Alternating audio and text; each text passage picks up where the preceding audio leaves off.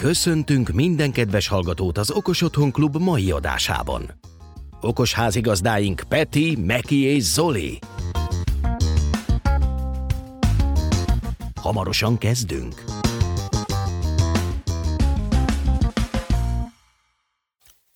Sziasztok! Okos Otthon Klub, Okos Otthon Percek, felhő nélküli élet. Zoli, mesélj! Volt egy csoportban egy kérdés, hogy hogyan lehet megoldani azt a problémát, hogyha valami ne Isten elszállna az ő kis otthoni Home Assistant-os szerverén, hogy hogyan pótolja, vagy hogyan mi tudja esetleg átvenni azokat a feladatokat. Ugye ez akkor probléma, hogyha minden ugye lokálisan megoldva felhő nélkül. Mert a felhő van, ott a felhőben nem egy gép szolgál ki általában, szolgáltatás vesz el igénybe, annak megfelelnek más emberek a stabilitásért, viszont amikor otthon vagy, akkor ez probléma lehet. És hát nektek mi az ötletetek? Ti hogyan oldanátok meg egy ilyen? Persze, ha fontos az ár, azt is kalkuláljuk bele. Jogos a kérdés. Alapvetően jó a felhő. Tehát, hogyha ha adatokat akarsz elpakolni, persze, nagyon jó. Én nem biztos, hogy arra bíznám a, a rendszerem működését, hogy most abban a pillanatban a, a vala, valaki más számítógépéről, ugye ahogy szokták mondani, hogy mi a felhő, valaki más számítógépe, eh, onnan visszatöltődjek az adatokat, hiszen feltehetőleg most mondok egy banális példát, túláram volt, ezért halt meg a szerverünk, ami kicsinálta a routert is, tehát nincs felhő akkor mit csinálsz? Hm, tehát, tehát ilyen tehát... életszagot érzek. Ha, ha, miből gondolod? gondolod, vannak ilyen tapasztalataim, jól gondolod. A példában amúgy a meghaló merevlemez volt, illetve SSD, a sok írás, olvasás miatt, ugye. Hát aki Raspberry Pi-t használ SD kártyával, az valószínűleg hasonlóval már találkozott. Így van. Hozzá kell tenni, hogy ezekben az esetekben ugye a rend, hogyha folyamatosan csinálunk rendszermentést, tehát ha hozzányúlunk a rendszerhez, és utána mentünk, akkor az, ezt viszonylag egyszerűen vissza lehet állítani, de azért a kellemetlenségek ott vannak. Az egyik dolog az, hogy olyan rendszerre, amelyik még beta fázisban, fejlődő fázisban van, közvetlen irányítását a, a háznak nem szabad bízni ez szerintem egy alapvetés ilyen szinten, mert mi eljátszogatunk itt a Home Assistant-tel, Domotix-szel, OpenHub-bal, de azt ugye tudni kell, hogy ezek a rendszerek folyamatosan változnak. Egy az, hogy ö, nem olyan szinten felhasználó barátok a kezelőfelülete, hogy ide kattintok, oda kattintok, és működik az okos otthonom, mint ha mondjuk egy otthon automatizálási rendszerben a szakértők telepítik, hiszen itt nekünk kell a szakértő dolgait vinni. A másik meg ugye a megbízhatóság. Ez egyik dolog az, hogy igen, a, a melevremezre ültetjük át a történeteket, azzal már egy, illetve számítógéppel, akkor azzal már egy nagy lépést tettünk előre, úgy gondolom. Ez a számítógép is meg tud halni. A merevlemez például az említett merevlemez írás-olvasási hiba, itt arról volt szó, hogy az SSD, de ugyanez megtörténhet ugye az SD kártyával csak olvasni fog. Ez Zolival is megtörtént egyszer, nem Zoli? Igen, igen. Nálam is a memóriakártya el, el, eldobta magát, és tényleg olvasni lehetett róla, de írni már nem, és érdekesség, mert ilyen hibaüzenetek működött minden, mert nem omlott össze a rendszer, de a, a Home Assistantba jöttek az ilyen hibaüzenetek, hogy nem tudja írni az adatbázist, és nem tudja a logot bővíteni egész addig nem okozott problémát, amíg egy újraindítással nem próbálkozik az ember. Úgyhogy ha ilyet valaki tapasztal, hogy nem, ilyen írási problémák vannak, azonnal mentés, mindenképpen új memóriakártya. Úgyhogy ez lehetőleg ne arra a memóriakártyára próbálja a mentést csinálni, amiket éppen most Igen, igen, igen. Az a, az a memóriakártya nagy valószínűséggel döglött. Ezért is érdemes amúgy ilyen ipari körülményeket bíró memóriakártyát mm. venni, hogyha már memóriakártyát használunk. De hogyha De nem, akkor mi a véleményed? RAID megoldás, mert ugye a, a RAID az mondjuk úgy az SSD-k előtti időszakban nagyon kedvelt megoldás volt. Ugye többek között azért, hogy a, a írásolvasási sebességet növeljük, másik meg ugye az adatvesztés szempontjából. Aki nincs képbe a RAID technológiával, benne lesz a show notes-ba. Egyébként arról szól, hogy több merevlemezzel próbáljuk meg az adatokat több helyen tárolni, és ezáltal egy az gyorsabban hozzáférhetővé tenni, a másik pedig ezzel ellen egy kicsit védeni úgy a rendszert, hogyha az egyik merev lemez kiesik, akkor a többi merevlemez ezt tudja még biztosítani az adatok és integritását. És mekkora szerencsé, hogy a RAID az csak egy elvés nincs korlátozott technológiára, tehát egy SSD-nél is tökéletesen működik Így szerencsére. Van. Nyilván az SSD történetnél a sebesség növekedés az nem jelentős a nem, sima HDD-hez viszont... képest a RAID-ben a... különböző üzemmódok vannak, például Így a tükrözés van. lehetősége. Ami sebességnövekedés nem eredményez, viszont gyakorlatilag ugyanarról az adatról lesz kettő identikus másolatunk, ami Legalább. egy időben ö, jött létre, tehát gyakorlatilag, ha meghal az egyik SSD, akkor csak kivesszük, berakjuk helyére a másikat, és megyünk tovább, minden boldog. Igen, de akkor itt felismerül a kérdés, hogy HDD vagy SSD, de szerintem ez nem is egy eldöntendő kérdés. Van-e szükség egyáltalán SSD-re? Ilyen, a, ilyen szituációkban.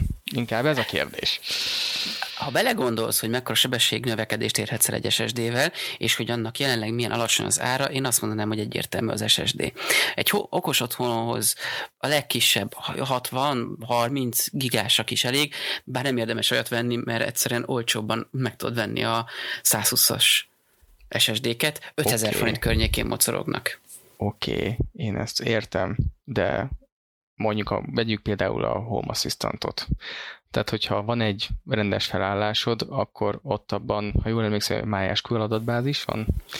Ah, SQLite igazából. SQLite van eredetileg, igen. Jó, oké. Okay. SQLite esetében abszolút aláírom, ott az SSD számít, mert ott ott kell, viszont abban az esetben, amint már nem SQLite adatbázist használunk mögé, hanem egy MySQL-t vagy egy Oracle-t, az SSD-nek az előnye teljes mértékben elszáll, mert onnantól kezdve memóriából fut az egész. Jó, ez tény, de azt is belekalkulálhatjuk, hogy az esetek többségében nem csak ez lesz ott azon a kis igen, gépen. Sokan egyéb több dolgot is rápakolnak, statikus fájlokat. Nagy Isten még hmm. nasként is akarják használni, akkor Én, már azért. Igen. Vagy média szerverként. Hogy a rendszert mondjuk fölpakolod alapból SSD-re, Igen. egy nagyobbra, és utána meg a behúzgálod szépen a, e, azokat a meghajtókat, ami mondjuk a filmeket, az ilyen-olyan dokumentumokat, stb. tárolja HDD-n.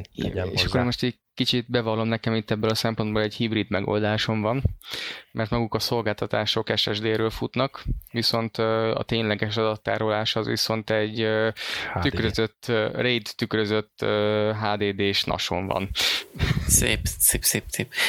Amúgy az SSD olyan szempontból is jó, mert hogyha tényleg csak egy raspberry van, egy 3 plusz, illetve 4-es Raspberry, akkor ugye ott viszonylag korlátozott a memóriád. Egy giga kezdőcsomagban, aztán mehetsz föl max. 4-ig, azért az akárhogy is nem annyira combos ebben az esetben.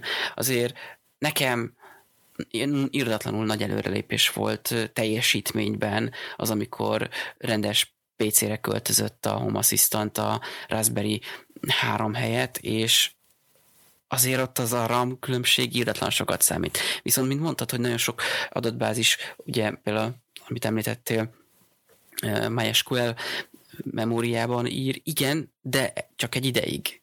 És igen. ott korlátozott a memóriát. Igen, de itt ebből a szempontból viszont van egy kis csúsztatás. Tehát ott azért megvárja azokat az időszakokat, amikor nem, tehát nincs annyi írás-olvasási művel, művelet, hanem majd őszintén feltölti, hogy meglegyen a, az egységidőre jutó írás-olvasás. Tehát azért ott van egy kis, hogy is mondjam, Balansz. logisztikai háttér. Nem egyből próbálja megfojtani az SD kártyát, vagy éppen a háttérmemóriát. Jó, szóval egy előrelépés akkor az, hogy váltsunk legalább a memóriakártyát felejtsük el, vagy hogyha ha nagy, nagyon-nagyon szűkösek a keretek, akkor egy drágább, mondjuk ez a vicc, hogy egy SSD olcsóbb, mint egy ipari SD kártya, ráadásul sokkal nagyobb tárhelyen rendelkezik, és azért annak a kifutása mai nap, főleg az, hogy erre van kitalálva, hogy sokat írjuk, olvassuk, szóval akkor inkább az SSD irányába mozduljunk el, hogyha támogatja a rendszerünk, ha nem, akkor az ipari SD kártya. A következő szint az, hogy kössük RAID-be, akkor ha egy meg is döglik, akkor megoldás az, hogy legalább van egy másolatunk. Vagy folyamatosan legyen biztonsági mentés, bár ugye akkor még mindig ott van, hogyha megdöglik, akkor leáll a rendszerünk, az még mindig nem ideális, maximum könnyen vissza tudjuk állítani. Na de mi a következő lépés, mert mi van, nem a adattárolás döglik meg, hanem egyéb processzor, hálózati vezérlő, bármi. Most a routert még nem említeném. De menjünk tovább problémán, hogy hogyan tudjuk még stabilebbá tenni mondjuk egy megfelelő méretű szünetmentes, illetve megfelelő méretű és kapacitású szünetmentes tápegységgel, amiben mondjuk van túlfeszültségvédelem, és a kritikus hardvereket, mint például mondjuk az én esetemben a szóban forgó gépet, a NAST és a routert erre a szünetmentesen rákötni. Milyen problémát tud okozni, hogyha nincs szünetmentes, és mondjuk egy Home Assistant-os Raspberry Pi alatt elvágjuk az áramot? Kinyírja az SD kártyát? igen, igen, erre gondoltam. Uh, nyilván tehát a Raspberry Pi-nek azért uh, annak ellenére, hogy uh, egy jó kis cucc nem arra találták ki, hogy az ember leállítsa, tehát ennek megfelelően úgy kikapcsolás gomb sincs rajta, gyárilag. Uh, sőt, még az első Raspberry Pi-nek a hivatalos kikapcsolási módja az az volt, hogy hát rás ki belőle a madzagot. Tehát ez annyira nem, nyilván nem kedvez az SD kártyáknak. Írás közben az megöli. Igen. Nem igen, kedvez, igen. megöli. Ja, jó, oké. És a sokat ír, bocsánat a kifejezésért, nagyon sokat ír. Pró- próbáltam egy kicsit, hogy is mondjam, disztingválni.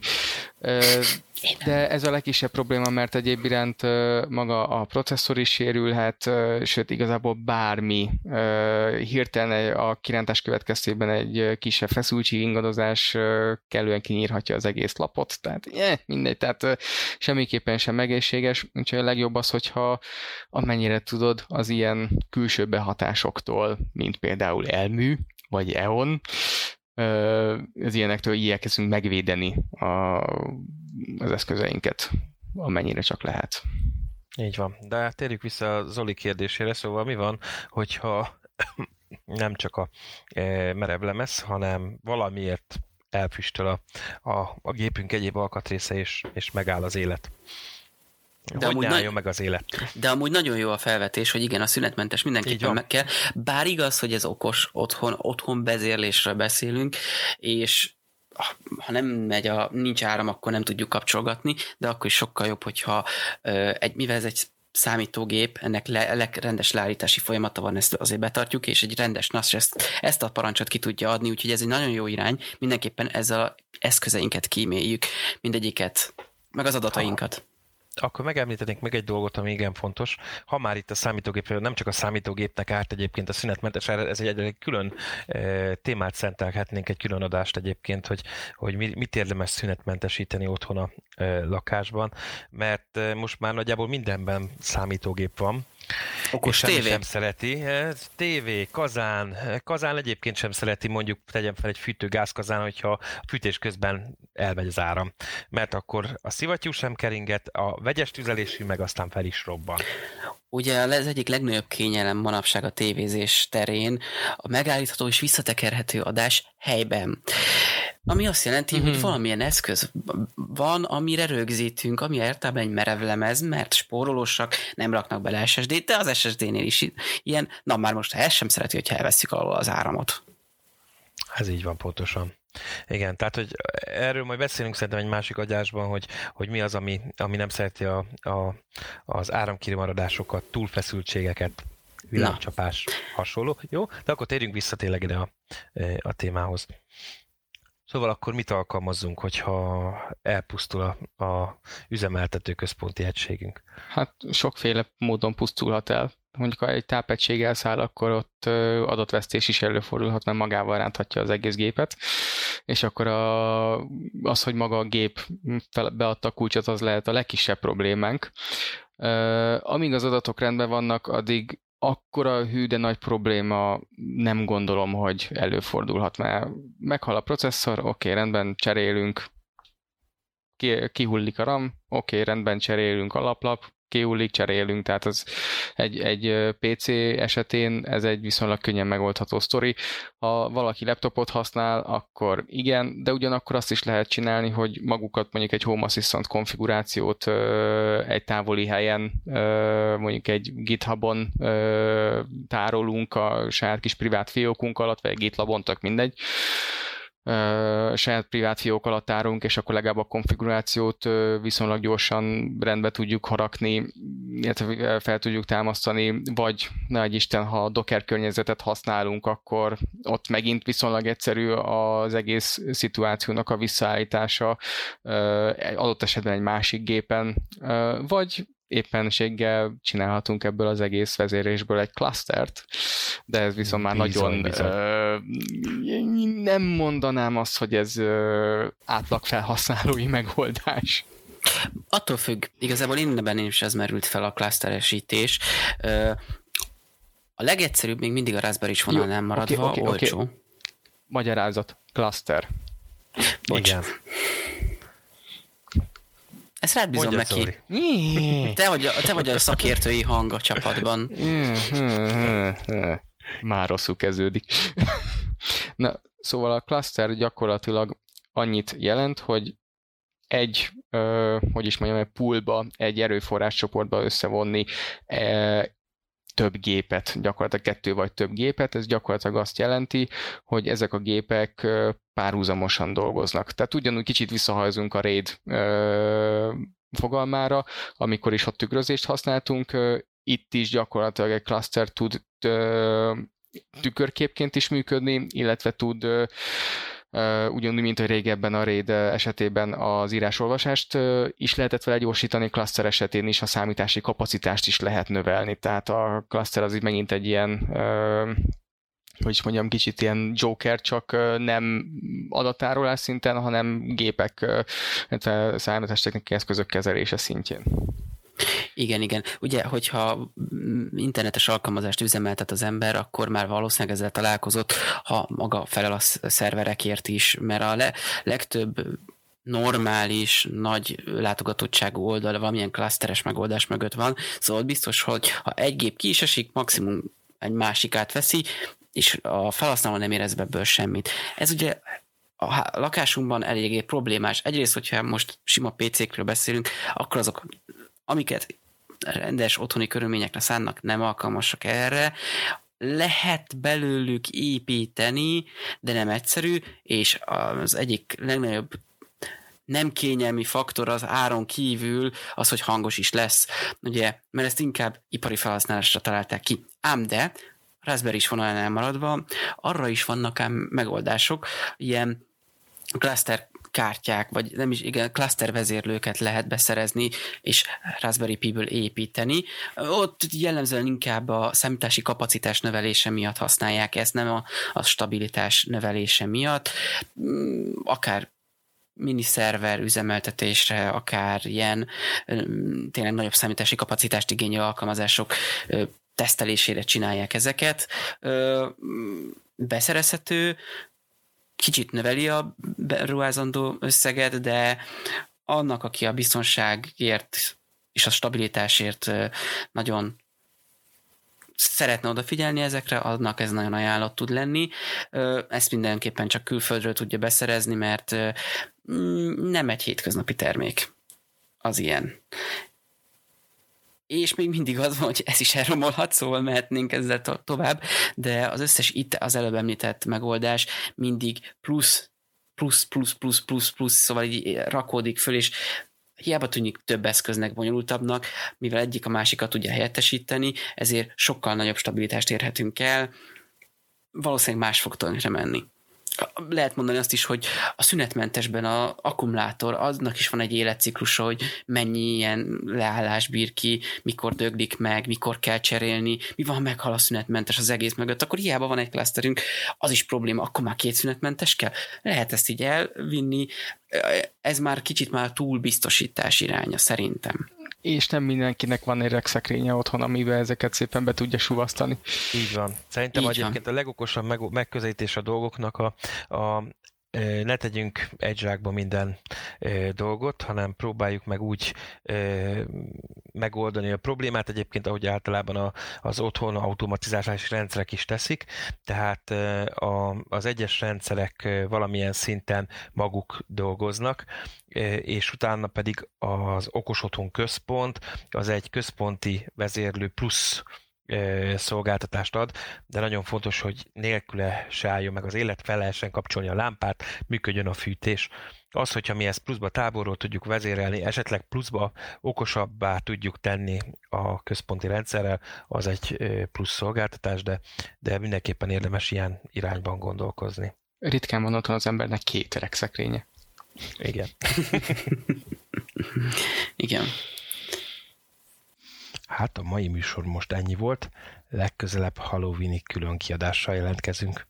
Kedves hallgatóink! Köszönjük, hogy ma is az Okos Otthon Klubbal tartottatok. Tartsatok velünk a jövő héten is. Amennyiben véleményetek van a műsorról, illetve ötleteitekkel, témajavaslatokkal okosítanátok adásunkat, várjuk leveleiteket az infókukat okosotthon.klub címre. Adásunkat értékelhetitek iTunes-on, Google Podcast-en, Spotify-on, illetve azon a podcast alkalmazáson, amit éppen használtok. Okos ötlet, és nagyon köszönjük, ha támogattok minket akár egyszeri, akár rendszeres hozzájárulással, hogy még okos okosabb műsorokat állíthassunk össze nektek. Felajánlásaitokat örömmel fogadjuk a patreon.com per okosotthonklub címen. Köszönjük figyelmeteket, tartsatok velünk a jövő héten is. Ne feledjétek, okosítsuk együtt otthonunkat az Okos Otthon Klubban. Sziasztok! Hello! Sziasztok!